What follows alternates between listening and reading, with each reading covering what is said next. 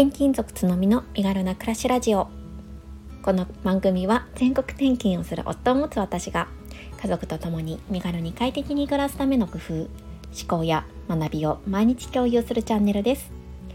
2歳4歳の子育てワーママライフ読んだ本のことなど34歳のありのままをお伝えします。おはようございます。こんにちは。こんばんはつのみです。3月20日月曜日です。皆様いかがお過ごしでしょうか、えー、私たちの家族はですね姉妹が2人とも熱を出してしまいまして今日は保育園がお休みです、えー、本当に久しぶりの発熱なんですけれども、まあ、今日はですね、まあ、ゆるゆると、まできる限りのことをして過ごしたいななんて思ってます。で今日はこういった風に、まあ、子どもの看病とか自分自身がですね身動きが取れない時でも、まあ、今日なんかやりきったぞってこう思えるような方法をお伝えしたいなって思ってます。えこれ私なりの方法で、まあ、方法っていうわけでもなほどでもないんですけれども何かの、えー、参考になったら嬉しいなと思います。えー、結論から言うとですね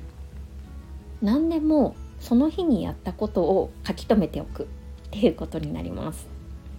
もう小さいことでもよくって例えばトイレ掃除ができたとか洗濯物を干せたとか、えー、その日にできたことをとにかく、えー、ノートであったりとかあとは手帳とかに書き留めておくということをしています。普段はもう当たり前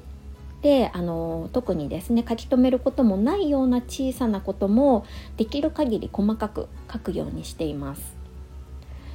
えー、今朝ですね私が書いたことは、まあ、月曜日の朝のルーティンとして、えー、前もお伝えしたと思うんですけれども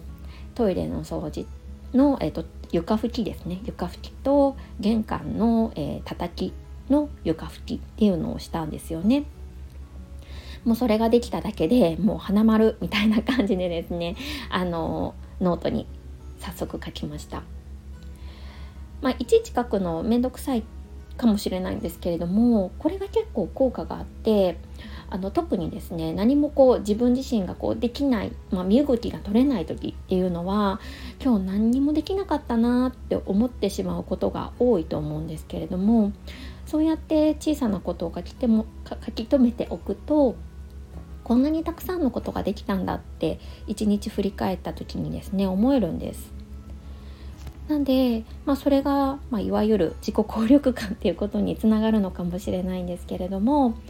まあ、とにかく私はですね結構こう何もできなかったりするとああもうなんか今日こんな日だったなみたいな感じでちょっと落ち込んでしまうこともあったりしたのでそんな風に書いていたりします。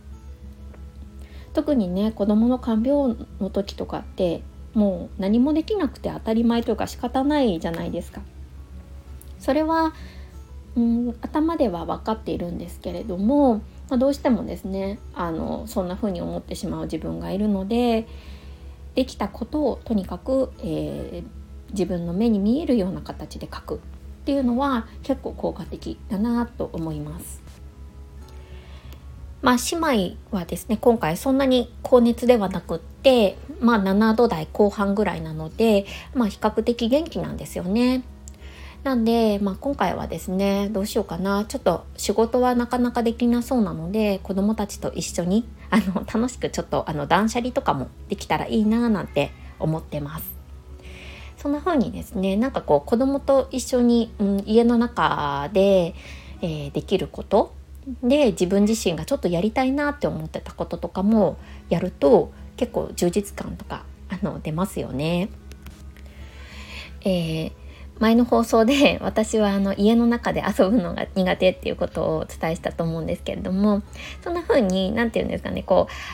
うあの遊びじゃないけどやりたいことを子どもたちと巻き込んでやるっとあの子どもたちもこう遊んでもらってるような感覚も得られるようで満足しますし私自身も結構あのやりたいことができたっていうことでこう達成感も得られるので家の中で遊ぶのが苦手っていう方には結構おすすめだったりします。まあ、子育てやってない方とかでも、えー、例えばご自身がまあうんちょっと体調が悪くてっていう時は、まあ、もちろん一番は休養させるのが重要だと思うんですけれども少しあの動けるとかであれば家の中であれば動けるっていう形であれば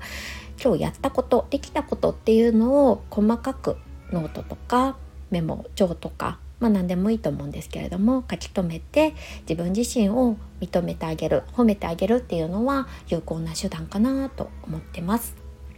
はい。今日はですね、えー、こんな感じでお話をさせていただきました。どなたかの参考になったら嬉しいです。今日も素敵な一日をお過ごしください。それではまた明日。